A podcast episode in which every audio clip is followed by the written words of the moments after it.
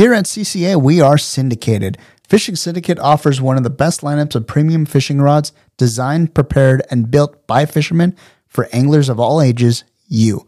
The FS passion shows in each one of their quality products. They design and build quality products that meet and exceed the desires and demands of all anglers, which provide maximum strength, confidence, and long term reliability while you're out fishing. From trout to cow bluefin tuna, there is an FS rod that will meet your needs at a very affordable price. Don't forget, custom orders are available too. Visit fishingsyndicate.com to check out the lineup or visit the shop in La Habra Tuesdays through Saturdays. And don't forget to grab some of the FS swag as well. Get syndicated.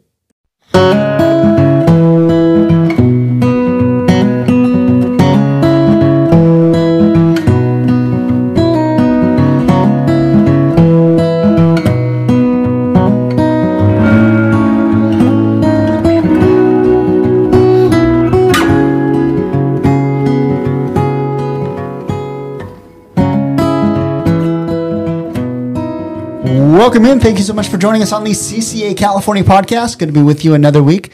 My name is Chris alongside Darren Crowell. Darren, what's cooking, man? How are you? I'm doing good, man. And it's Friday. We're in the studio. It's good to see you for two two consecutive weeks now.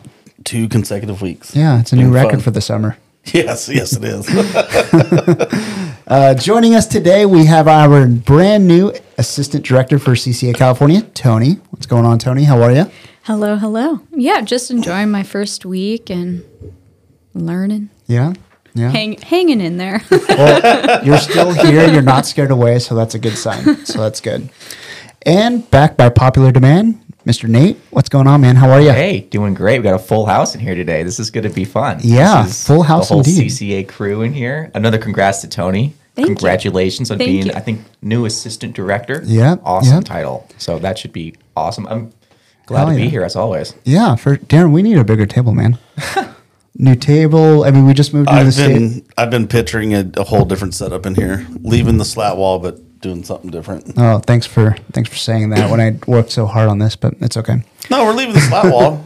The table's going. The slot wall definitely needs to stay because it took us darn near six months to put in. No way. Really? It's Yeah, we- concrete. we- Wait, actually at the shop of doing slat wall. The only wall that we decided to put it on is concrete. yeah, We didn't know That's that. an issue. Yeah. That First one. gives you some difficulties. yeah, Yeah. just a little bit, just a little bit. Well, without further ado, we've got a very special guest. We've got Owyn Snodgrass. Owyn, welcome to the podcast, man. How are you? Thanks, man. It's been uh, really good to be here. I've actually been looking forward to this thing, and uh, I love all the work that you guys do. Hell yeah, hell yeah, yeah. We're we're super stoked to have you. You are a fisheries research biologist for NOAA. Super stoked. I know. Uh, you know, I have some questions. Darren probably has some questions. Tonie definitely has some questions. And uh, Nate, I know you've uh, you just mentioned that you're you've got a whole list of questions for uh, Owyn. So no pressure or anything, but you've got four, Prepared.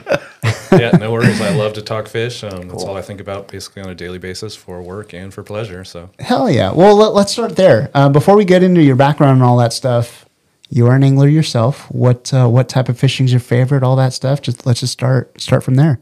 yeah, no. So, um, I grew up fishing basically like rockfish and stuff like that with my dad. My dad was uh, a curator collector at the Scripps Aquarium, so I was doing a lot of scuba diving. Um, just always in and around the water. Started surfing and all that stuff, and then uh, went to college and actually got my first boat, a little 12 foot aluminum Gregor. Nice. And uh, started fishing up there in Santa Cruz for uh, halibut primarily. Um, tried to for salmon a little bit, but it's kind of a small boat, big ocean up there.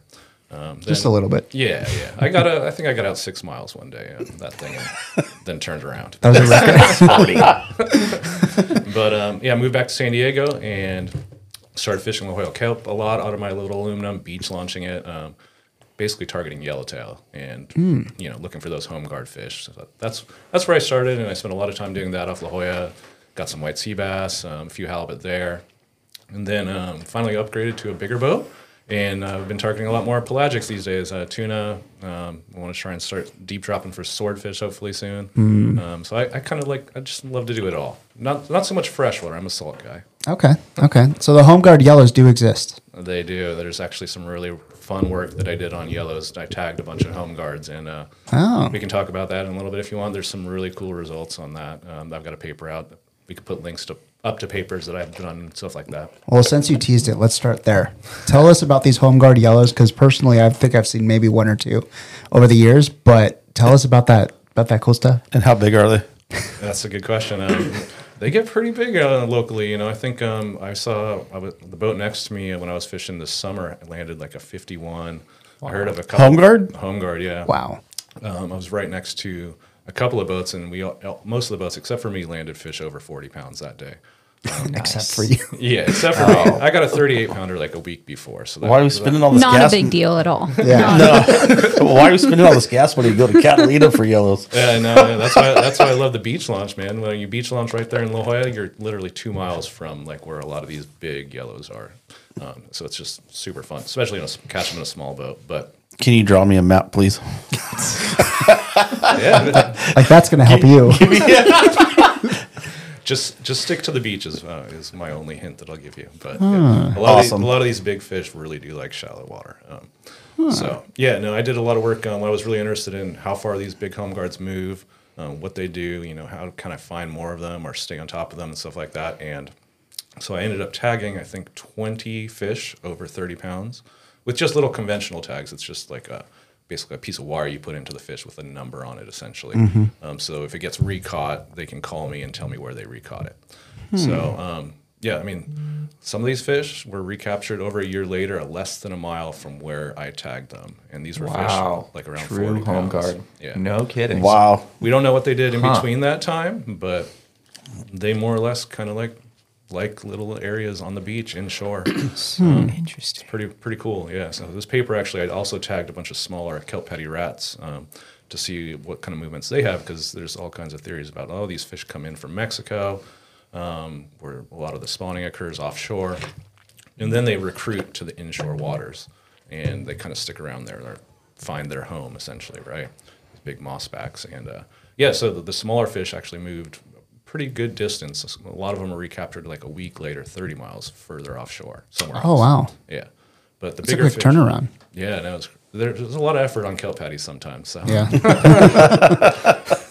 So that's interesting, and, and that kind of goes something slightly different. That's white sea bass, though. It's another coastal fish. People kind of know them as as home guard type species. But what I know that was interesting is, at least in the past couple of years, that local fish, the the whites, I'm sorry, the La Jolla stuff, has sort of dwindled out. I know at least Brandon Hayward or the Bite guys, they've moved almost their whole operation up to Oxnard or Ventura and they're fishing Santa Cruz Island. Is there a reason as to why? Are those different groups of fish, or or that is the sea bass sort of like the yellowtail, where they basically stay where they're in their little zone? Yeah, no, that's a good question. Um, I, there was a really good white sea bass fishing right in the same area I was talking about catch my yellows. Um, like 2009 through 2011. Um, Yeah. I, I got a lot of yellows on my, or sea bass on my kayak and my little aluminum skiff too. Um, and that's there was really good home guard yellowtail fishing right there at the same time. And there wasn't anything really going on at the Channel Islands for sea bass or yellowtail in those years. Um, and one of the things that was going on is there was a lot of squid in La Jolla those years. Um, I mean, everybody knows that white sea bass really like to eat squid, and you know, it seems like La Jolla has been kind of slow for like the, that squid bo- body mass essentially for a, for a while. Yeah, there hasn't been much volume there um, in the past like five or six years. And I think those white sea bass, I mean, like all fish, it's like you find the bait, you find the fish. Oh yeah, So where the bait is, what you know, their preferred uh, forage base is, that's where the fish are going to be. So those white sea bass are prob they're probably the same schools. They just moved up there, and that's where they're finding their preferred habitat and food source, essentially. that makes sense. You know, talking about cycles and stuff. I don't know. That's something that I've always been interested in. You know, people talk about um, offshore cycles. You know, way back when I can't even remember it, but uh, albacore was the thing, right? And that has slowly transitioned into bluefin. Um, are those cycles based on water condition, or is it more bait and, and volume of bait in the water? Uh, it's really complicated. Um, it's it's all it's all of it. You know, everything essentially, like food source, um, water conditions, temperature, currents, and all of that stuff. So it all comes into play. It's really complicated and hard to actually really pinpoint. Um, that's the million dollar question. Is like, yeah, when are the albacore going to come back here? What conditions do you need for that? Got you. What conditions do you need for that? Do you know? Um, yeah, no, it's the- something with the recruitment essentially. So albacore is an interesting one because, like, obviously the fishing down here hasn't been good since like 2007, I think, the, or 2008 was the last good year. There were still some fish caught up until 2011, but since then there's been like maybe one or two caught down here a year. But at the same time, it's been really good off Washington and Oregon still for the rec and the commercial guys, or at least not. Some years are better than others up there. So doesn't albacore like colder water then, since they're up that way? They they generally do prefer a little bit colder water, and um, yeah, they do. Uh, excuse me, have different like kind of migration patterns too in terms of like so albacore all spawn on the Central Pacific. All the fish that we have that we see on our coastline here are juveniles, like two to four year old fish, essentially. Sometimes there's those bigger fish, but so they all spawn in the Central Pacific, and then they recruit to the California coastline. So similar to like the idea of like a yellowtail, when it gets old enough, it stays into a smaller or sticks into a smaller range essentially. The albacore, when they come into the coast, they either recruit like to Southern California or up north of Washington, Oregon, um, NorCal, and stuff like that. And when they do that, they kind of like stay in those areas essentially. So whatever we've been having down here is we haven't had any of those baby, like young one-year-old fish come into the Southern California bite. So the currents have been pushing that body up north and not bringing any fish in. Whatever, for whatever reason, they just haven't been coming in the coast down here. Interesting. Does salinity play a factor? I've heard, um, you know, from working on the boats, we always hear about people saying, "Oh, I, you weren't around when albacore were here, and it was awesome." And so one of one of the things that I was told, so maybe you can help debunk this, is does salinity come into play where they're usually higher higher um, sightings and were people catching them more in a in a lower salinity year compared to others? I don't actually really know that answer to that question. Um, salinity, I don't think necessarily probably comes into play too much, but I'm not like an oceanographer in terms of that. Like I'm more like the biology side of things. Um, yeah, I wouldn't really know if that has any impact, to be honest. fair. Well, there, you know, like you mentioned before, there's so many different reasons why they could fluctuate in and out of the area. That you can't you can't pinpoint just one reason. yeah, yeah. Um, it's it's pretty complicated. Like I was saying, that is the million dollar question in terms of albacore. Everybody wants albacore. The, the sport fishing fleet, you know, that used to be their bread and butter fish until these bluefin showed up. So Yeah. thankfully, we've had really good bluefin fishing over the past like 10, 15 years. So Yeah. So the burning question: When are they coming back? Uh, every year is that's like I don't know. Everyone- it seems like it. Like when the anchovy Yeah. population came back, I'm like, oh, here we go. You know, because I I started uh, my work on uh, albacore diets essentially. So in 2007, I got hired by NOAA to go out on the sport boats and collect albacore to continue a diet time series. So there was a student at Scripps working on what albacore eat for like two or three years, and they got some funding to continue that. So I started uh, basically going out on like uh, some of the sport boats, like New Lo-An, a lot of the times, and uh, just collecting carcasses and stomachs, taking it back to the lab and looking what they're eating, and uh, a lot, almost all those fish for a while were full of anchovy. Like they really That's like interesting, really. small anchovy. Yeah. So actually, I have a question about that. So you know, when you were catching the albacore, guys were also catching big eye, and sometimes later in the season, some yellowfin and the occasional bluefin. Were there different feeding patterns between the different species of fish, even in the same zone? You know, like do bluefin eat different fish than albacore do? Um, I don't. I never looked at any of the stomachs for the other species, but I'm, I would assume that they were probably eating different things. I mean, the timing. I know the big eye oftentimes was a little later would show up in the year. Okay. Um, I think so. There's. I mean, the the forage does move around a little bit too. You know, like anchovy will move in and move out um, on the beach, offshore, up and down the beach, and stuff like that. But yeah, I don't know that. I mean, there's definitely when you target it or you're on a school and you're catching mixed tunas like yellowfin and albacore, they generally are eating the same thing. Um, a lot of these tunas do like what we call young of the year. It's prey that was like basically spawned earlier that spring. That and it's little got- micro stuff, yeah, right? the mic- micro bait or whatever. You know, that's all basically fish that was spawned earlier in the year, and it's super small. It's like almost it's not. They're all juvenile like bait fish essentially. So all all that anchovy that I was finding were under seventy centimeters, essentially like little ones. You Wow. know, thirty-five to seventy centimeters. Yeah. Crap! I have to pull out a measuring device. I don't know what that is. So like when you're fishing the bigger baits, then is it just like Three, Metric three inches. Three Yeah, inches. three Okay. inches. Thank you. So like it's hard to fish Damn three inch baits though. So when you're fishing those bigger baits, but the fish are keyed into that small bait, is it just just basically force feeding them? Like you just putting that bait in front of their face just in reactionary bites, or do they actually prefer? Do they have that sort of differentiation? You know, where they will prefer a small bait or a big bait? You know, can they? Yeah, no, that's a good question in terms of an angler. Um, I think you just you just got to get the bait in front of its face, essentially, right. you know, and have the bait look like it's like alive and like something that they want to attack or whatever, you know. I mean, it gets to like and when they're on that micro stuff, it's just so easy for them to swim through and just open their mouth and like they don't really have to actively target a lot of these small things. Um, you know, so I think with, in terms of a bigger bait, presenting a bigger bait in a school of micro stuff like that, you just kind of got to get in front of them so they see it, and then, Gotcha. then they might eat it. You know, because they're, they're just so focused on all this little stuff that's right in front of their face that's easy to eat. You know, so if it's not in front of their face, they're not going to turn away from an easier meal to go eat a, a hooked sardine or a big anchovy or something like that. Totally makes sense. So there is a chance whenever they're on the micro stuff that uh, we, we still can get hooked up during those foamers. Oh yeah, I mean even like a bigger jig or something like that might work better because then it's going to stand out more obvious. If you ask me, you know, like I love throwing big irons like in foamers, like on the micro stuff. And you just got to get that one fish that sees it and turns on it, essentially. Hmm. Interesting. That's opening my eyes. I mean, I was kind of curious about foamer fishing too. It seems like that's a relatively new development, but I, I don't really know the history of these fish. Is that a, a, a sort of a new feeding pattern, or have they always been foaming? Yeah, no, that's a that's a really interesting one, which I can uh, talk about um, in terms of like the bluefin diets that I've been doing. So similar to albacore, I've looked through I don't know thousands of bluefin stomachs over the years. So I started collecting bluefin in 2008, um, and I've been collecting them every year since. And 2008, 2009, they were all you know there was no foamer fishing. We're not Yeah. seeing any fish up top. All the sport boats are driving around meter marks, like stopping on meter marks or fishing the 60 mile bank or something like that. And all the fish are down deep. Um, so looking through all the stomach content. I never found. That's when the anchovy kind of disappeared. Was 2008. So 2007 was there was a lot of anchovy around. Everything I looked at had an anchovy in its stomach. 2008, it was all this stuff called deep scattering layer prey, um, like lanternfish, um, small squid, small crustaceans, like re- Really? really small, like deep water stuff, essentially.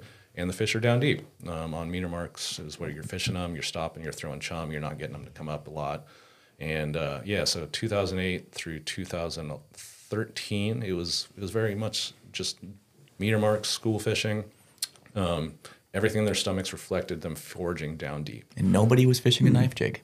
Yeah, No, would they, they were them back then. they were fishing the knife jig. They just weren't dropping down deep enough. Very That's true, problem. right? Everyone just had one lure, the glow flat fall, and that was it. Right? That was the only lure. If you weren't using anything else, you didn't know what you were doing. Yeah, yeah. I, s- I still It's got a interesting. few of those in my tackle box. yeah, right. Me too. We all do. Yep. Yeah. Yep. You'd mentioned all the all the bait down down deep and all that stuff. What about all that red crab that happened, you know, years ago? Yeah, so that's like uh, the the, the time series that I have. I was just going to continue talking Oh, about yeah. and how it changed, and like now we have anchovy and like and foamers, right? So so 2014, 2015, um, we had all that uh, influx of pelagic red crab, which was Mm-hmm. like generally related to like we see that during El Nino years uh, historically. Um, lots of things are falling apart in terms of El Nino versus La Nina. Yeah. These days, um, it's getting harder to predict. Um, but yeah, so all that red crab showed up, and during an El Nino year, the red crab starts, f- you know, forming rafts on the surface essentially. So you'll see it, and it's all throughout the water column. So that's all life was finding in the tuna stomachs so that year was like some uh, some other fish, but primarily you get these stomachs, and they're just chock full like digest the red crab. They're they're a nightmare to process those stomachs. You're just counting claws essentially. Yeah. But um, yeah, so that kind of is when they started to change their behavior a little bit. So the fish were no longer as deep in the water column. They're coming up and they're eating red crab closer to the surface. And then fast forward another couple years, the anchovy population has been rebounding. And the anchovy is like an epipelagic. So the, the, the deep water bait is like a mesopelagic, which means like um, it's basically it's the lower water column um, zone. Epipelagic is surface waters. Anchovy really like surface waters. Um, so what happens is all of a sudden the anchovy is bl- just blooming. You know, tons of anchovy now, and it's a surface-oriented fish. And now what are we seeing? Bluefin tuna foraging at the surface, foaming, balling up these huge schools of anchovies. So the behavior I like to link it to accessibility to fishermen too, right? So whatever bait is out there in the water or whatever prey is available is going to dictate the behavior of like pelagics or any fish, essentially like tuna. Um, so yeah, it, it's very different fishing, and it's probably related to the, the bait species that are available for them to forage on. Yeah. Now, you know, talking about bait and stuff, I know the big ones really targeted on those larger bait species, whether that be flying fish. Um, this year I was fishing commercially, and my captain kept talking about Pacific sauries. Mm-hmm. And now I didn't realize that it even, they even came this far north. Oh, but yeah. uh, I guess these bluefin were ha- inhaling these saury fish. Is is there anything else that they're eating, or is it basically just? I mean, or at, at what point do they start really targeting the larger bait fish like like sauries or, or, or flying fish? Once they get to like that hundred pound mark, or, or I, what? I've seen sauries in small fish, big fish, you know, Really? Hmm. medium-sized fish. Yeah, sauries actually, they, you find them all the way up to Washington. Um, Oh, no yeah, kidding. So they, Oh, they're shoot. in every part of the, like the oceans except for like the Arctic and stuff like that. But, yeah. okay, No, um, I thought they were a southern thing. it's it's just what they they'll eat what they come across essentially. You know, if they're hungry and they see it, they'll they'll eat it. For sure. So, yeah, no, you can see um, big baits and small fish too. So. Hmm. Yeah, but the flying fish thing is it's definitely interesting. I think it's more of a, similar to like more of a reaction bait. I haven't just looking through stomachs on my own. Like I haven't really ever seen like that many flying fish in their stomachs. But- Really? But, yeah, fishing them with flying fish is very effective for whatever reason. Um, it's probably just your, your fish are hungry. They see a nice big bait, present it to them well, and they're going to eat it. Yeah. So you're saying that you're not seeing the the flying fish necessarily in the stomachs. It just happens to be where you know we're, we're catching them or we're being effective um, using that method for the bluefin. Yeah, so um, I'm sure that bluefin are eating them naturally on their own, you know. Right. But for me, the stomachs that I get are off, you know, sport. Really, I collect them from the sport fisheries. So what, Uh, what are the, if sense. you're, you know, if they're on a school of a thousand fish and they catch a hundred, and I look through ten of those stomachs, what are the odds that I'm going to find a flying fish? I mean, they're- every other fish in that school could have had a flying fish in it, but if I didn't get that stomach, I'm not going to see it. Right. So there, there's very good chance that a lot of those fish in that school actually had flying fish in their bellies, but I didn't get that fish, you know. Hmm. So How often do you get to get the opportunity to go on sport boats and collect stomachs and all that stuff? Uh, I used to go all the time, um, you know, like Sorry, touchy subject. Yeah, a little bit, a little bit. Yeah, I, I miss it sometimes. Other times, I'm like, yeah, it's kind of nice to sleep in my own bed and have a nine to five, like, Yeah. you know. But yeah. when I started, like, that was what I just was going out there all the time to collect my stomachs, and then it became pretty obvious that it wasn't super time efficient um, because I had less time in the lab processing stuff, essentially. Mm-hmm. So I found ways to just meet, get the guys to bring me the stomachs at the dock, and then I started working with the processors, like Five Star Fisherman's mm-hmm. Processing. And I just go down there and dumpster dive essentially. So I show up and they're like, yeah, I show up and they're like, oh, here we go again. How glorious.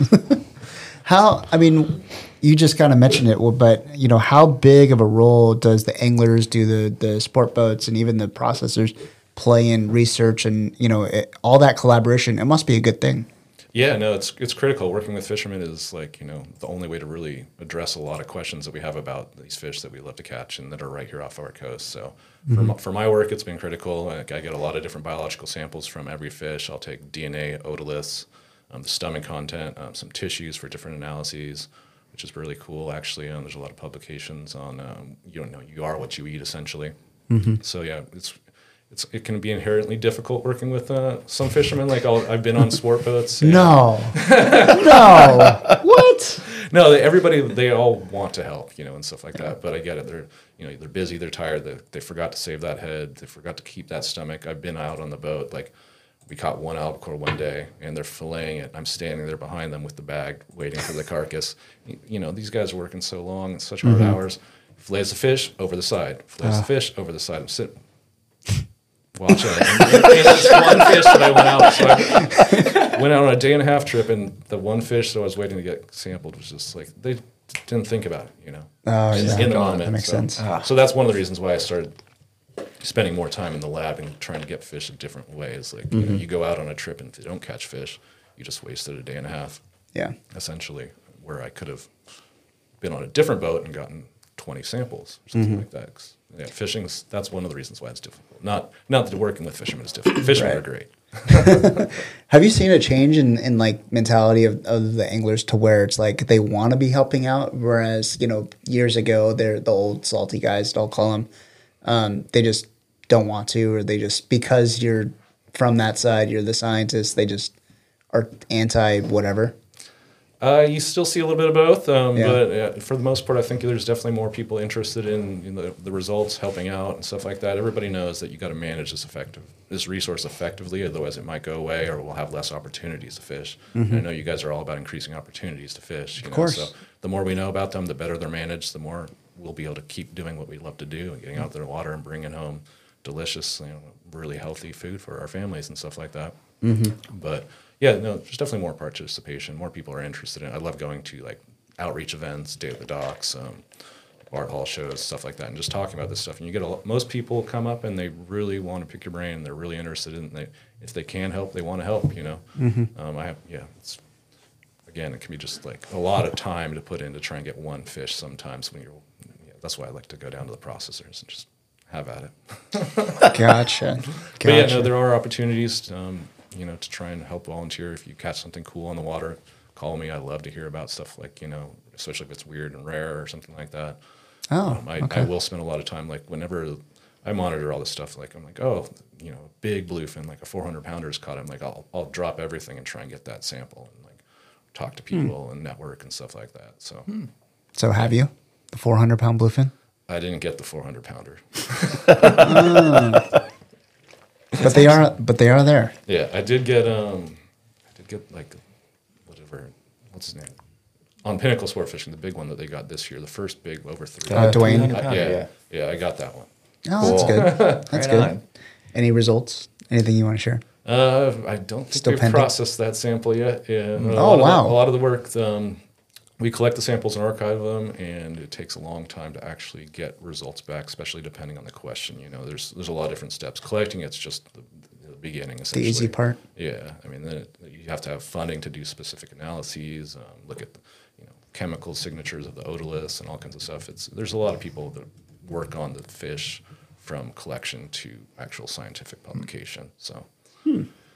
It's a lot more that goes into it than you would think. People are always like, "Oh yeah, you got the results back from that. You got the results back for that." I'm like, "Oh, let me email this person and this person." like, like, no, not yet. It's they're still waiting to send it out. So, like, that's interesting that you're waiting for that really big one because I know it seems like the the fish around here kind of top out at that three to maybe 350 pound class, but as we all know, bluefin can get much much bigger than that. Yeah. I've I remember this story. I think it was back in the 90s or something. There was these commercial fishermen way out west. I think like almost by like the San Juan Seamount, way out there, and they caught some over 500 pounds. Yep. And this is all just a rumor. I've never seen pictures or anything, but why don't those giant ones move through anymore? You know, it seems like there's plenty of bait. Yeah, no, that's a good question, and that's not a rumor. That actually did happen. You know, a lot of guys, a lot of guys bought new boats from that like a couple of years of fishing big bluefin. Wow. Per, per boats. Um, they uh, they wrapped Yeah. them up essentially. Yeah. Yeah. So there was some really school, really large schools of like 500 to 600 pound bluefin here for Jeez. a couple of years back then, and um, there are some photos out there. You can do, I can dig up the newspaper articles that I have in my office. Um, but yeah, we haven't seen that. Um, maybe those fish do come through occasionally, and we don't just catch them. You know, we don't see them. There aren't. there's a lot of people in the water now, so you'd think you'd see them. But um, so generally speaking, um, all the bluefin, similar to the albacore, are that we have here on our coast are juvenile fish. They're all fish that are here to forage, get big and fat, and then go reproduce back on their spawning grounds. Like the only known spawning grounds for Pacific bluefin tuna are in the uh, western Pacific Ocean, essentially. So all the fish that we see here were spawned over by Japan or in, in the waters by Taiwan, Taiwan, and. China. That and stuff makes like sense. That. Okay. And then Yeah. a certain percentage of those fish swim to the California coastline, forage here for three to now 10 years or so. Like it used to be like you would think only see three to five year olds, but some of these larger fish are eight, nine, 10 years old. Um, and then they, they get some signal, some cue, like they go back to the spawning grounds because that's where they know the conditions for their eggs and larvae to actually be viable and, you know, not just pass away or So th- that was going to be my question when it comes to migration. Do they actually make the trek back, back and forth? Um, that's one of the questions that we've been trying to get to with some of the work that we've been doing. We haven't found any evidence to show that they do come back and forth. You can kind of look at their tissues and the chemistry of their, their otolith, which is the bone in the brain, um, which is how you age fish. And then you can kind of like try and match up a lot of different like finite uh, migration patterns and stuff like that. But it's really difficult, and the signatures are all kind of all over the place, so it's really hard to pinpoint. Um, Sounds like we need to do a tagging trip. Yeah, yeah, yeah. No, let's go. Let's go. Cow tagging. Yeah, for sure. And there are there are some people that have been tagging cows. Um, um, yeah, and there's some. I don't think that paper has been published yet or anything like that, but there hopefully will be some results. Um, that did show like I think some of the big fish tagged here um, ended up swimming back and the tags popped off back in the Western Pacific Ocean or something like that. Yeah. but- So now, is there a difference? But when it comes to the the same species, is there a difference between the Pacific and an Atlantic bluefin? Yeah, I think that's a good question. Uh, The reason why I ask is because we're talking about big fish, and you see a lot of big bluefin come out of the Atlantic. Yeah, no, definitely. Um, they do have similar kind of migration patterns from spawning grounds to foraging grounds and back and forth. At least, definitely in the western or the Atlantic, um, the fish kind of do that. It seems like it's pretty well documented.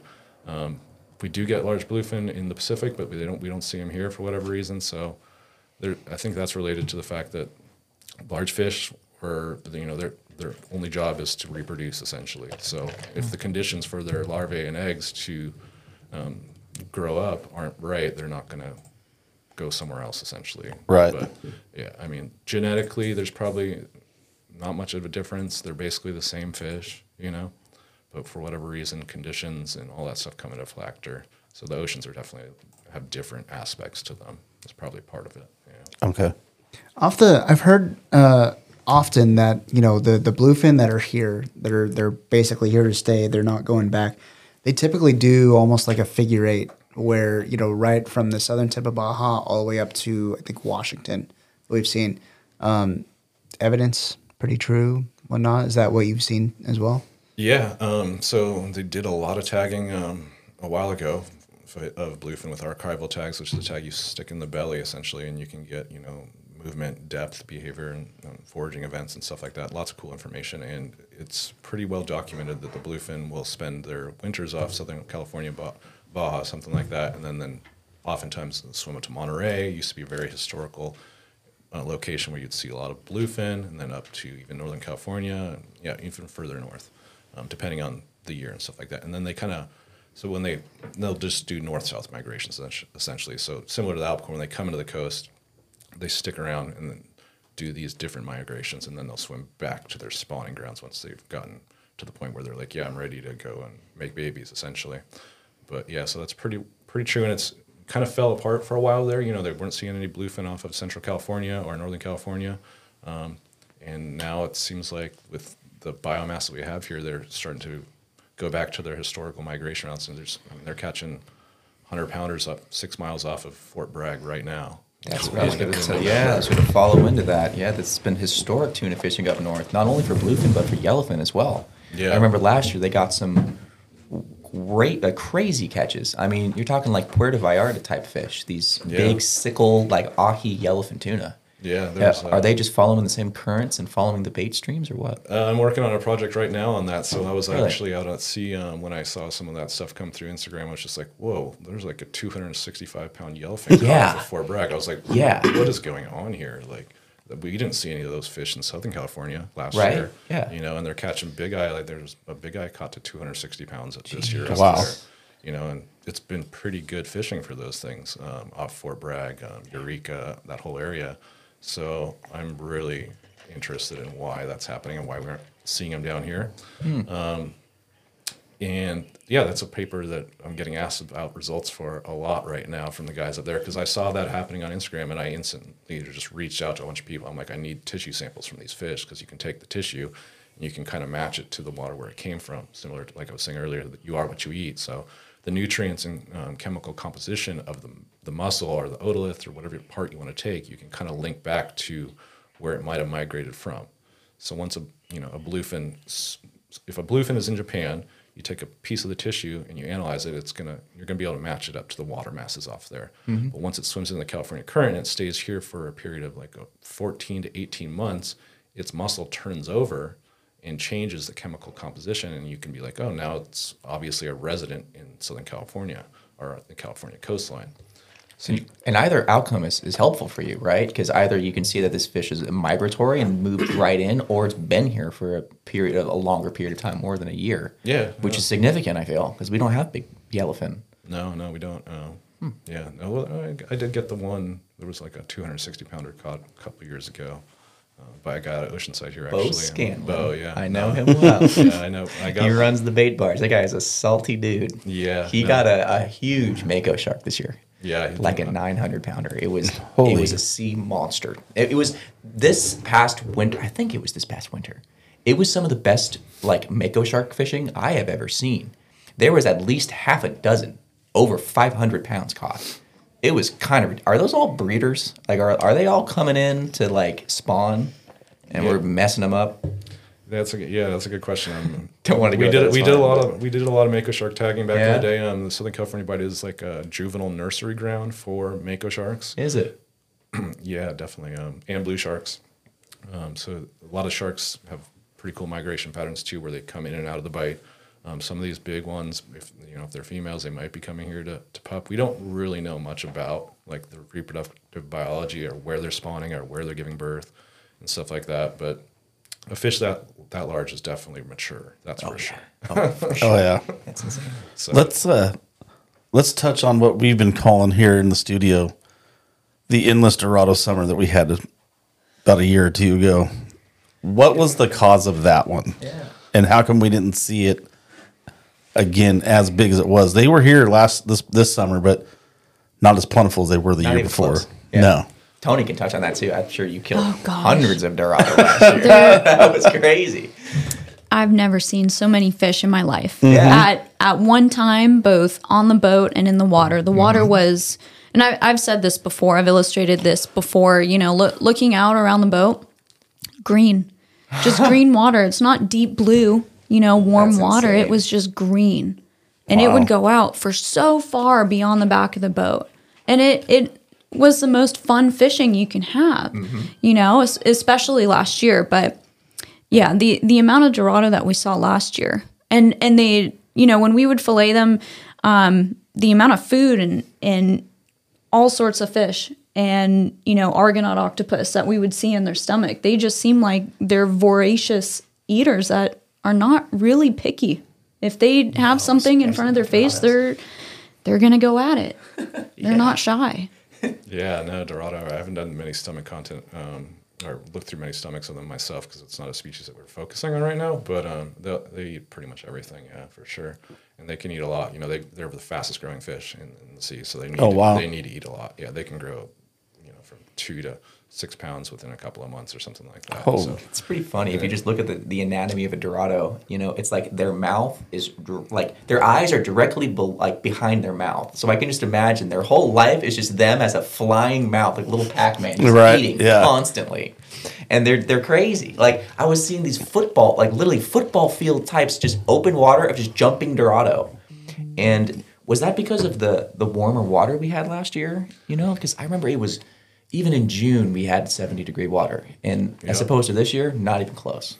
Yeah, no. So last year, um, there's a lot to unpack there, but it was definitely like I looked at it and I noticed like a lot of you know just every everything that you guys just said, um, and I looked at the numbers of the recreationally, like the total number of Dorado caught recreationally last year, and I compared it to the I think like going back to the 80s or something like that. Basically, when a lot of these records started being like kept, and last year we saw more Dorado than any other year in history Wow, caught by the sport fe- fleet. Wow. I can believe it. I think it was something like I don't know, over sixty thousand fish or I, something. I like can that. believe it. Yeah. and that's not counting all the private boaters. Too. Yeah, so I- it's it was June to November, straight Yep. straight Dorado fishing. Yep, no, it was really good. Like I mean, earlier than June, they they than were June, here. yeah. you know, there weren't you know big con- conglomerate groups of them that people were getting, but they were they were here crazy. pretty early last year. But yeah, mid mid June, full speed. Hmm.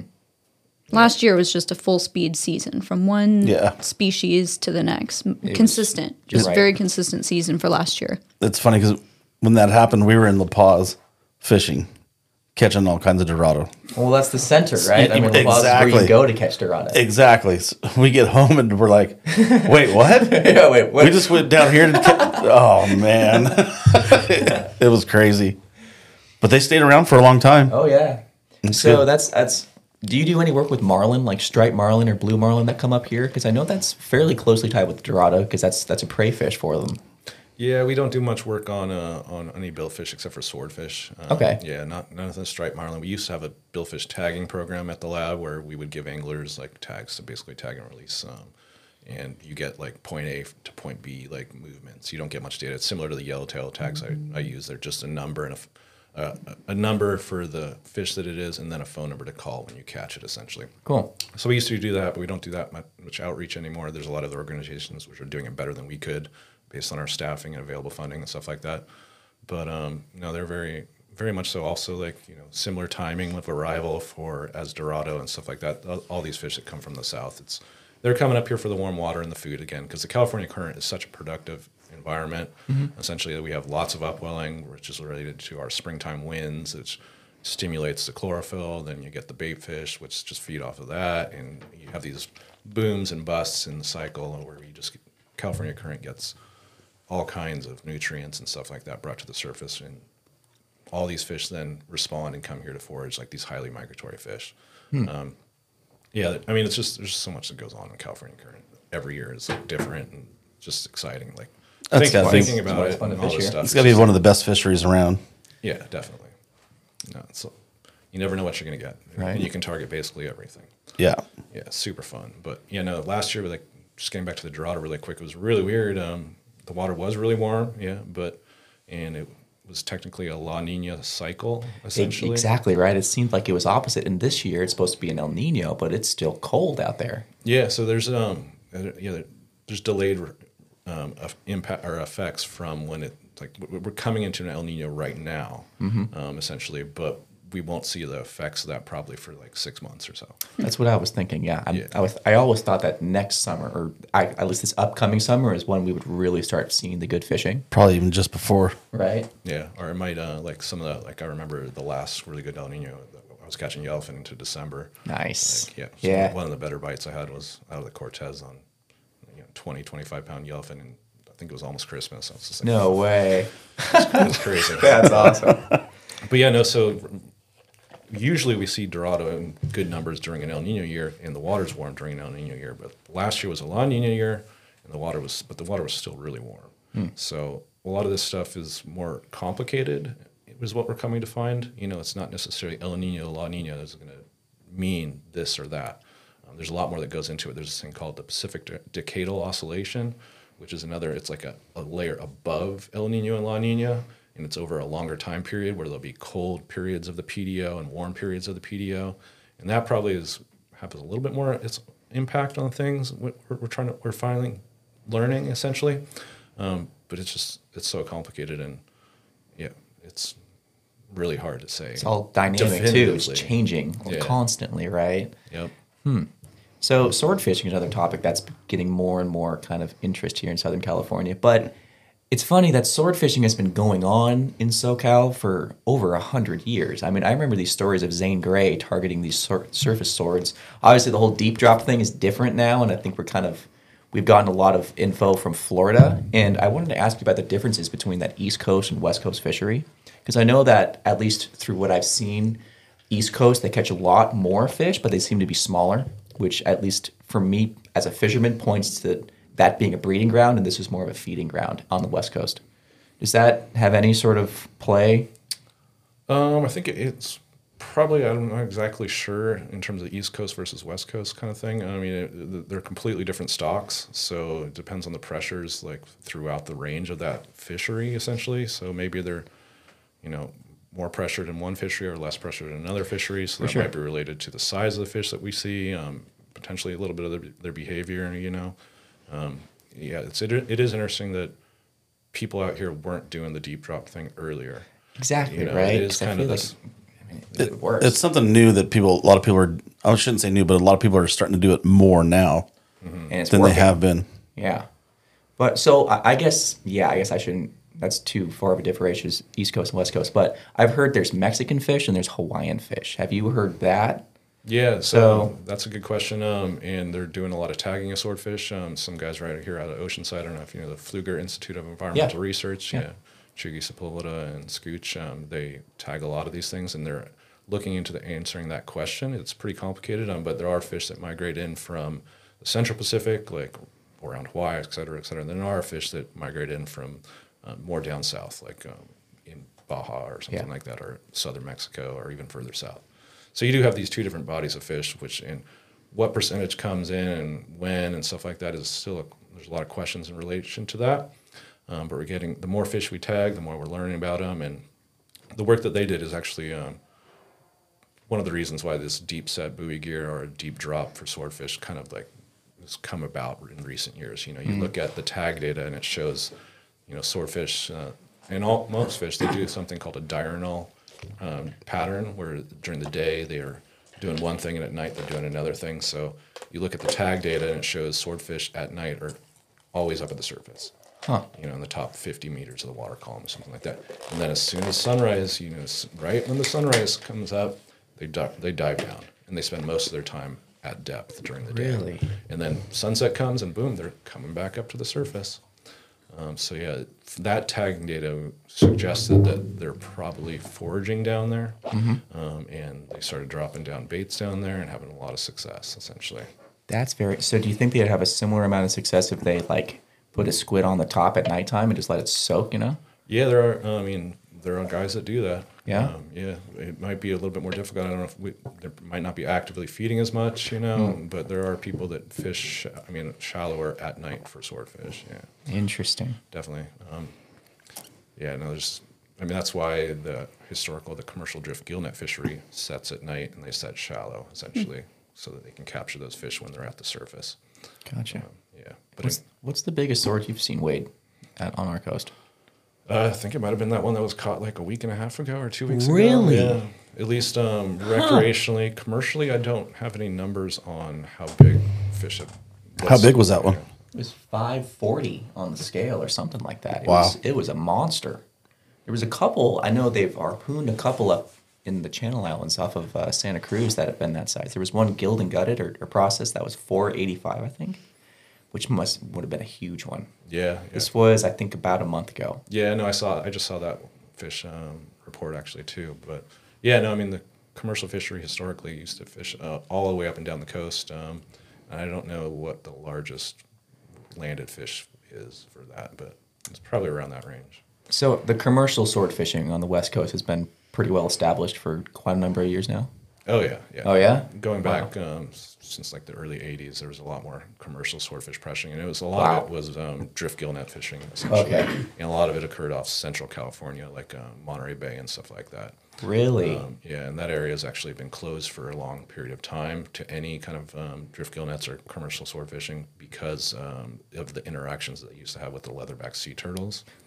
So you ca- they would catch a lot of leatherback sea turtles. So they closed that area, and it forced a lot of fish, uh, sword fishermen into Southern California, and yeah, like different methods and stuff like that, like the harpoon fishery. Um, yeah, and then um, the drift gill net fishery, which is the, the number of boats in that fleet is definitely dwindling.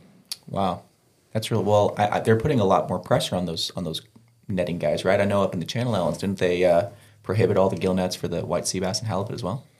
Um, inshore gill netting, I'm not sure what the recent regulations are or changes are on, that. I mean, uh, inshore gill netting in the 80s was also banned within like three miles of the coastline, um, which is why we probably saw a lot of good rebound in like the white sea bass fishery, halibut fishery, and stuff like that. You know, moving that inshore gill net um, or restricting it to a certain uh, range from from shore essentially probably had some big impacts on a lot of our coastal fisheries. But yeah, the, the net guys have been getting a lot of pressure um, in recent years from all kinds of different entities. So So, talk about you know deep dropping of swordfish and stuff. I've heard of stories you catch not only swordfish down there, but also sometimes big eye threshers, but also opa. Opa is a huge kind of enigma around the the industry that I know of. Could you get shed, shed some light into just like I want to catch one. yeah, exactly the people that want to catch one? How can they target an opa? Opa is a very interesting and weird fish. Um, it was on one of our shark tagging trips, and uh, the cruise leader like was like, "It's still alive. We're releasing it." I was just like, "No." um, about ten or fifteen hooks later, we got one that was not alive. But they there hasn't been much tag data done on them, but they do inhabit waters pretty deep in the water column as well, similar to a swordfish. A lot of guys look at them like fishing deep irons like when they're catching tuna or something like that. Um, but there's a lot. I mean there's a lot of different ways to target them. I, I would think you know they just have to be there, and you have to again put it in front of like the, the right Exactly fish's face. Um, I don't know if you could consistently. They don't school like a tuna. They're they're generally they might have, form loose aggregations or something like that, where but they're not actually schooling fish. Um, my best uh, advice would be fish deep drops, drop offs. You know, like the, the canyon edge, like they are for swordfish, essentially. Yeah. Um, or if, if you could fish a seamount, they do associate with seamounts pretty well. Um, and then fishing a bait probably like 300 feet or something like that, staggering it. So the the the guys that developed the the deep set buoy gear, um, they were originally fishing two hooks, one down deep and one mid water column, and they called that the Opa hook. Really? So, and they no longer fish that um, shallower hook because they were not getting that many swordfish, and they're trying to develop a fishery for swordfish. So that shallower hook is what they actually called the Opa hook. So, yeah. Um, or you can uh, you can go out and fish kelp paddies. And, uh, That's it, right? know, I heard. I heard that. really crazy story. Um, I had uh, I take um, a lot of volunteers that I have at the lab. I take them fishing. Um, I had this one volunteer, took him out, and we were fishing kelp paddy for Dorado. Um, I think at the 182, and I didn't ask him what he was fishing, like 15 what pound test or anything like that. Um, I'm not getting bit. I'm fishing like 30 pound tests, and he hooks a Dorado, gets it, we land it. I'm like, cool, whatever. And then uh, we pull up to another kelp paddy, not getting any bites. Um, and I'm like about to pull, about to fire up the motor and, and drive away, and he's and he gets bit, and it's fighting. It's not fighting like a Dorado. I'm like, oh, you got a nice yellowtail. You got a nice yellowtail for sure. It's like taking a while. I'm like, all right, let's go. And then um, he finally gets it up to color, and he and he screams Opa, and I'm like, you're, No. no, you're lying. You're lying. if that's an Opa, I'm throwing you off the side of the boat right now. And I'm like, wait, are, what pound test are you fishing? He's like 15. Naturally. I'm Of like, course, right? yeah. like, you got to be kidding me. And it was a fly line mackerel. And sure enough, next time it comes up to color, freaking Opa. Fly line. Fly lined Pacific mackerel that we caught with a sabiki rig like an hour before on a kelp paddy, How big was the Opa? 67 pounds. That's a no way. That's, That's pretty big. insane. Yeah, it was a nice fish. And how does it fight? Does it just dog you just straight up and down? Like Yeah, no, similar to like a yellowtail. That's what I was thinking. Yeah, I'm like, oh, you got a yellowtail. way. Like, and then it, when it came up to color, I mean, they, if you look at the Opa, they've got these really crazy pectoral fins. So Yeah. gaffing that thing was just a nightmare because they're super squirrely. Like at gaff, you just really? left, right, back, up and down, blah blah blah. Holy like, on was 15 like- too. Yeah, on 15. he- my, my volunteer couldn't do much to like direct the fish to me or anything like that. But yeah, based on their pectoral fins and stuff like that, they they were very very weird fish to gaff. Oh, that's crazy. 60 pound Opa on 15. That seems to be a line class Oh IGFA record So- right there. It's crazy. I remember this made the news. I think it was back in 2016. It was on the Excel. They were fishing, I think, a kelp paddy off uh, long range down south, and they got three. I think all of them were over 100 pounds. Yeah, no, I actually um, weird. that one- that the big one on that fish. Um, I actually certified that as the state record, um, and I collected Really? the carcass of that fish. Yeah, so they I think they hooked like five fish, and I'm pretty sure they were fishing a seamount actually down there. It wasn't it wasn't a kelp paddy. I'm pretty Oh, sure no they were they were fishing yellows on a seamount. Um, yo-yo dropping. That was like yeah, I remember that fish. Um, I went down and I was like measuring that fish and signed it off for the form. It was the world or the I think California state record for a long time, or maybe the world record actually. Sorry Wow. In terms of Big a one. record. There was a, recently there was another one bigger than that caught. Really? Um, but yeah, no, that was a that was pretty cool. And are they only off our coast, or is that more of like a, a worldwide species? What's a worldwide species? Um, there's actually five different species of opa, um, genetically different. They actually look different a little bit. You know, all kind of the same, but you, you find them in basically every ocean. Yeah, Is it a moonfish? Is that like that, that's the, one of the common names. Yeah, is okay. moonfish. Yeah. Okay, gotcha. They're popular around, um, oh gosh, Australia too, aren't they? Um, yeah, there's definitely southern opa down there. They're Right. popular. I mean, they're caught in a lot of longline fisheries, generally as bycatch. Um, people are targeting big eye tuna, but, Right. But they also catch a lot of opa. Yeah, so Nice. very cool fish, very delicious. Uh, lots of different meats. yeah, so that that was actually a question I had for you. Is I've been told, um, and I've I've seen opa filleted before, and it almost seems like there's four or five pieces of meat that don't look like one another, and I've been told that they all taste like a different fish. Is there any truth to that? Um, yeah, yeah. When we were catching them, and they definitely have different chunks of meat. It's like so, the pectoral muscle um, is very, very unique. Um, so they're called. They do. They exhibit what's called labriform swimming method, where they're not using their tail to swim as much. They're using more of their pectoral fins, and they kind of like flap like a bird, essentially. Um, so if that's their main way to swim, you would just like how what's driving that. So you actually break down the different pieces. Um, or different muscles and you can weigh them and stuff like that. And the So pec- your fast twitch, your slow twitch muscles. Yep. Um, and the, the pectoral muscle on an OPA is like 17% of the body weight. And so it's this huge muscle. And it, yeah, you, you cut it out, it looks differently. It looks like a chunk of beef or something like that. It definitely tastes differently. Some people don't like it. I actually really like it.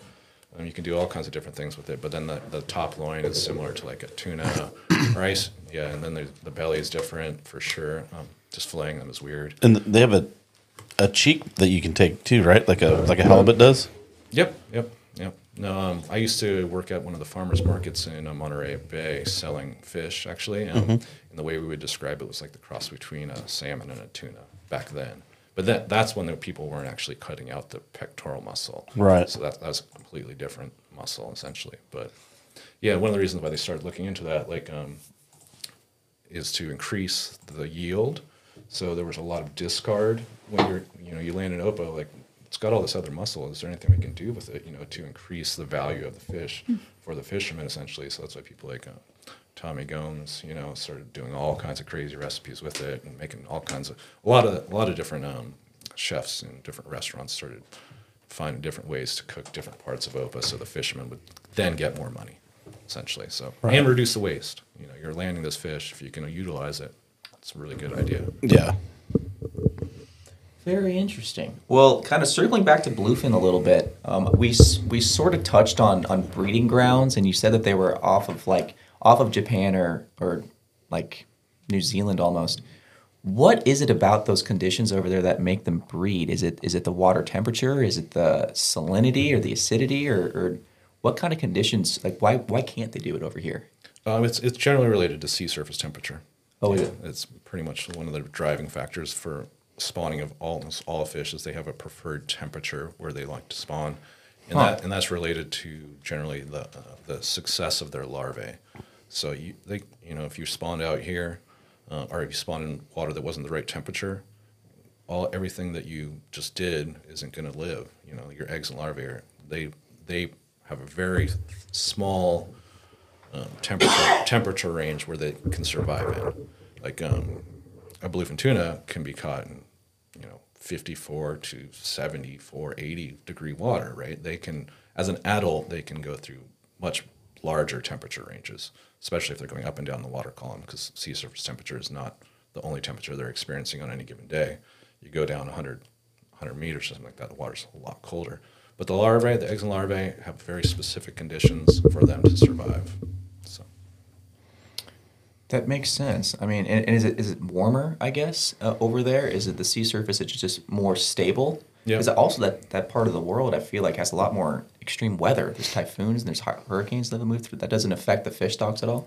Like, how does natural disasters play into that kind of thing? It's also so it's also related to um, time of year too. So it's, the sea surface temperatures are consistently like you know at, at a certain time of year is when conditions are generally going to be right, and that may be time of year when there aren't like large weather disturbances or something like that, or it might be I don't don't really know exactly how that comes into play, but you know they do spawn in like the, the Sea of Japan essentially is like it's a very small little area, very isolated, and it's pretty stable for the time of year that they're spawning there, the temperatures at least. So this is the last thing on- this that I got, but I've read a report before about the Sea of Japan and spe- spe- specifically bluefin there. Um, was there any impact after the Fukushima release? I, I don't know. Maybe that's not a, a topic I want to get into, but I I've seen some studies on that. Way to go, Nate. Uh, hey, I just, Asking the hard questions. I, I wanted just to see because I know that was a topic. I've talked about it with my a couple of captains before, and they have some opinions on that. That that's put a uh, an impact on the on the bluefin fishery. But Uh, I'd love to hear all the opinions. Um, yeah, right. no, um, That was actually a really cool event for some of the research that we did because that allowed Really? us to actually track migrations and put a timeline on a lot of things. So I can't speak to whether or not it had an impact on the fishery. Um, I do know that when that event happened, we were still getting lots of bluefin swimming over here from Japan, and you could detect the cesium isotope in the muscle tissue of a small percentage of them. And that led to a lot of different like um, publications where we were able to put out information on like how much cesium is it you know harmful should you be concerned and stuff like that. And it turns out like there was such a, it was almost an undetectable amount. So it was just really cool in terms of like an opportunity to study their migrations because you could say oh this fish was definitely in japan and it definitely showed up in the california current and we were able to monitor that for a while um, I think over three or four years, and then the, the signal just disappeared because the cesium isotope breaks down. It's got this thing called like a half life. So every year it breaks down fifty percent, fifty percent, fifty percent, and then it gets to the point where it's undetectable. So basically, everyone was concerned over here. Oh, should we be eating bluefin? Should be eating seafood? That was the topic, right? Yeah. you know, and it was like it was definitely like rippling through the, the recreational and the commercial industry and all that stuff. Everyone was like freaking out about it. Um, the amount that we found in the fish was so low that if you got a sunburn or ate a banana or went and dug in the garden, you're getting exposed to more cesium. So there was no, it was nowhere near close to the level that like the FDA says you should be concerned. Totally fine to eat. Now, what about like mercury levels in, in fish? Does that go up and down? Does that depend on species? You know, like I've seen some fishermen who have gone to their doctor and their mercury levels are way higher than they should be because they eat, you know, tuna jerky or whatever every day. Yeah, that's a that's an interesting question. Um, I'm not going to get too much into that one. It is definitely species and size related. So, like generally, um, you when you eat mercury, you don't it doesn't get processed and it's always in you essentially. So, small fish, generally uh, like a sardine or mackerel, have lower mercury than like a thousand pound mako shark or or a 50 pound mako shark has less mercury than a thousand pound mako shark. So as they get larger, they incorporate more and more mercury into their body. Um, so yeah. Gotcha. Oh, and from the federal side, um, you know, speaking to us anglers and all that stuff, what kind of um, maybe not necessarily necessarily um, like threats or anything, but what kind of things do we need to kind of be wary about as anglers, or wh- what do we, um, wh- what should we I guess be looking forward to or looking towards to uh, to be doing? Um, I don't think there's anything that you should be too worried about. Um, just keep um, angling ethically. You know, is like what we try and promote a lot of times is ethical angling, doing the right thing. You know, um, following all management rules. Um, yeah, not too many things that I can think of that you should be concerned about. Um, Do you do you ever get a chance to go up to like PFMC and make presentations or anything like that, and kind of participate on the good old advocacy stuff? Um, I go to some of those meetings, but as a representative of NOAA, um, essentially. So I was actually um, this last Sunday. I was hanging out with Wayne during a recreational uh, fisheries listening session. Good for you. Listening to Wayne in the back uh, the corner, standing up. but um, Did you record any of that? I'm sure there's I'm sure there's a recording somewhere. But no, I do I do participate in some meetings and stuff like that. But um, yeah, no, it's if I'm representing NOAA, I I can't express some of my personal Yeah, opinions or feelings. So. yeah. that makes sense. So what's on tap? I know we're wrapping up 23 right now, but on 24, your level with, you know, with your work and all that stuff. Any exciting stuff going on, or will go, will be going on? Um, I think it's going to be kind of more of the same, you know, in terms of what I've been, I'm going to be doing. I'm still focusing a lot on uh, Pacific bluefin tuna and albacore research. I'm actually going to start working on uh, age and growth of albacore again. So we're going to look at um, sexual dimorphic growth rates. So does a male or female albacore grow at different rates, and uh, how old do they get, and stuff like that. um, so in terms of my research, there's not much change going to be happening next year. I mean, it all depends on what we end up seeing it here off the coast, you know, and who knows? It seems like this recent past couple of years have shown that it's really hard to predict what's going to happen. Um, Yeah. You know, looks like we're going into an El Nino. Does that mean it's going to be warmer water? Maybe not. Um, last year was El Nino. We had El Nino water temperatures, and you know, how is it going to relate to wind and rain and stuff like that? Like El Ninos are supposed to be warm and wet, you know, lots more rain. But last year was a La Nina, and there's Snow. Bunch of rain. more We had- rain than we you've had ever snow. seen. Snow. Yeah. Yeah. It was crazy weather last last winter. I got snow at work Oh yeah, I remember that. up in Hesperia. Uh, crazy. So Yeah. basically, predictions are just all out the window at this point. Yeah, yeah. I think we we have a lot of data going back, you know, almost 100 years on a lot of stuff, but it just I- what I seem to have been noticing is that we don't have enough data to really. It's like predicting, like, is it going to be windy tomorrow or a week from now? Like, a lot of the times the forecast is right. A lot of times it's wrong. Um, Within you know six hours, things can change and it might not be predicted. Right. So it's very similar in terms of fisheries or fish behavior and all that stuff. I do have one more bluefin question though. Yeah. When we uh, earlier we were talking about the home guards with the the yellow. Is there any way that the bluefin are not making it all the way back to Japan and maybe hanging out in Mexican waters and not going all the way home? Um, So it's kind of hard. We do know, like when I was talking about it in terms of like looking at the tissue, you are what you eat essentially, um, and you can use that to say wh- how long the fish has been in the California current. So all these larger bluefin that were running the tissues on for that all looked like they were California current fish, like they'd been here. We call them like residents, Right. or home guard, whatever you want to Yeah. apply it to the bluefin as well. So these larger fish have been residents in the California current for three, five, maybe six, seven years. Wow. Um, but what happens to them after that? We don't. I mean, we're not seeing fish over. uh, There was a couple over 400 caught, but like two. Um, we don't see that many over 300 pounds, and they do get much larger. Yes. So if we're not seeing them, there's so much coverage on the water here, and we're not seeing them. They're not hanging out here. They're going back to Japan to do their thing, or, or the Western Pacific Ocean, Right. and Spawn somewhere over there. So It's amazing. Because it just seems. I mean, t- to me, I'd, I'd like to see one that was tagged to see how long it takes to leave here, go back to Japan, and then make its way back. I mean, it seems like a long, it'd take a long, long time. But then again, you're just going in the. You can go in the straight line, and that's the quickest way from point A to point B. Yeah, there will be some publications, I'm sure, coming out uh, showing that migration back um, based on electronic tag data and Right. probably the timing and stuff like that.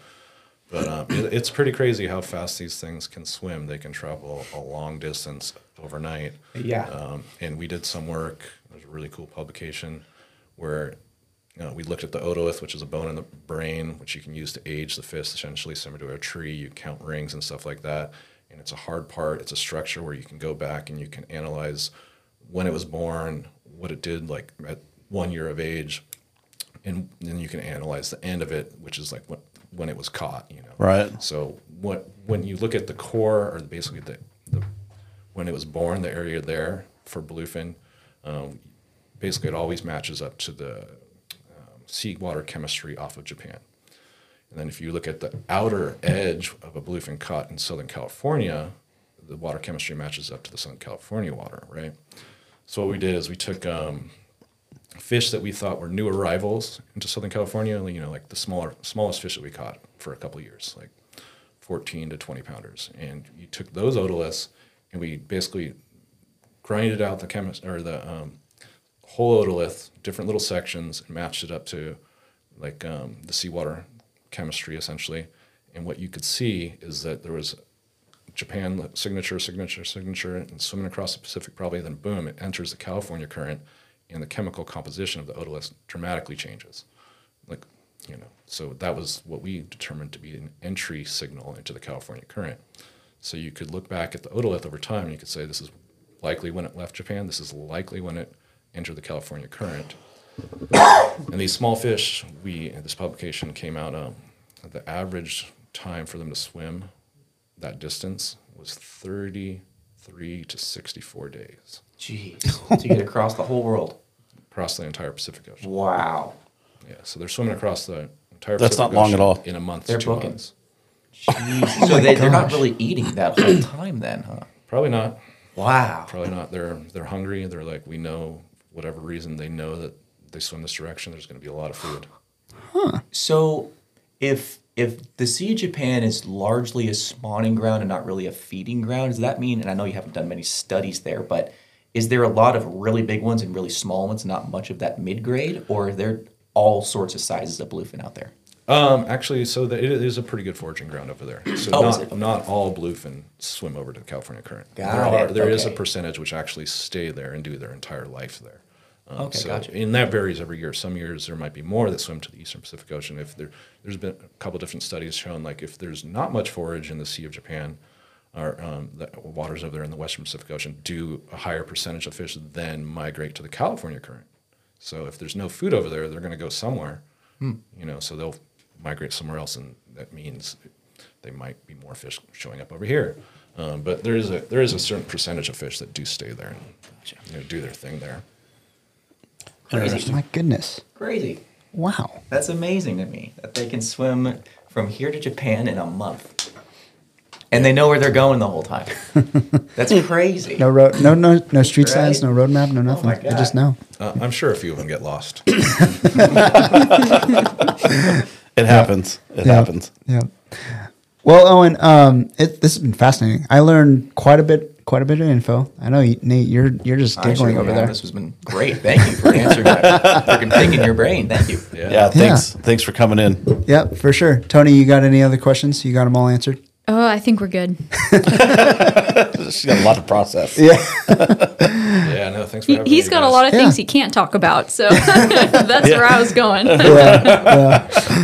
Well, Owyn, before we get going here, um, what's the best way for? Uh, I know you know you participate in surveys on the boats and all that stuff, but is there any other ways that us anglers can get involved with you and help you out on your research and all that?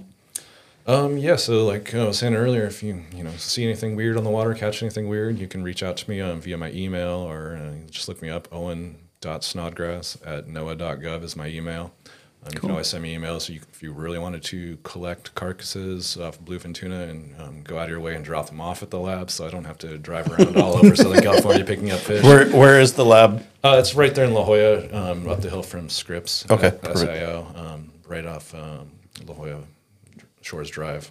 Nice. You're gonna nice. start having a pile of carcasses at your door now every single day, just showing up, Yeah, doing your job for you, I guess. sort of.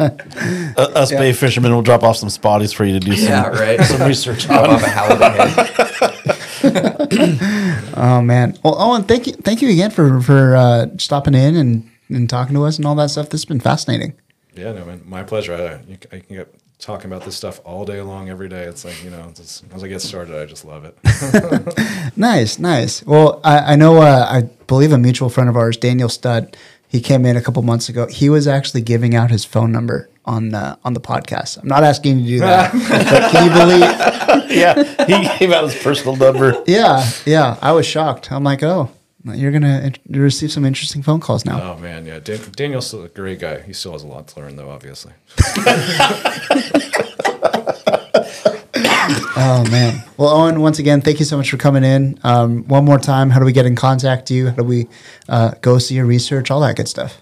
Yeah, um, just if you go, so there's a, you know, Google's obviously an amazing resource that everyone's quite familiar with.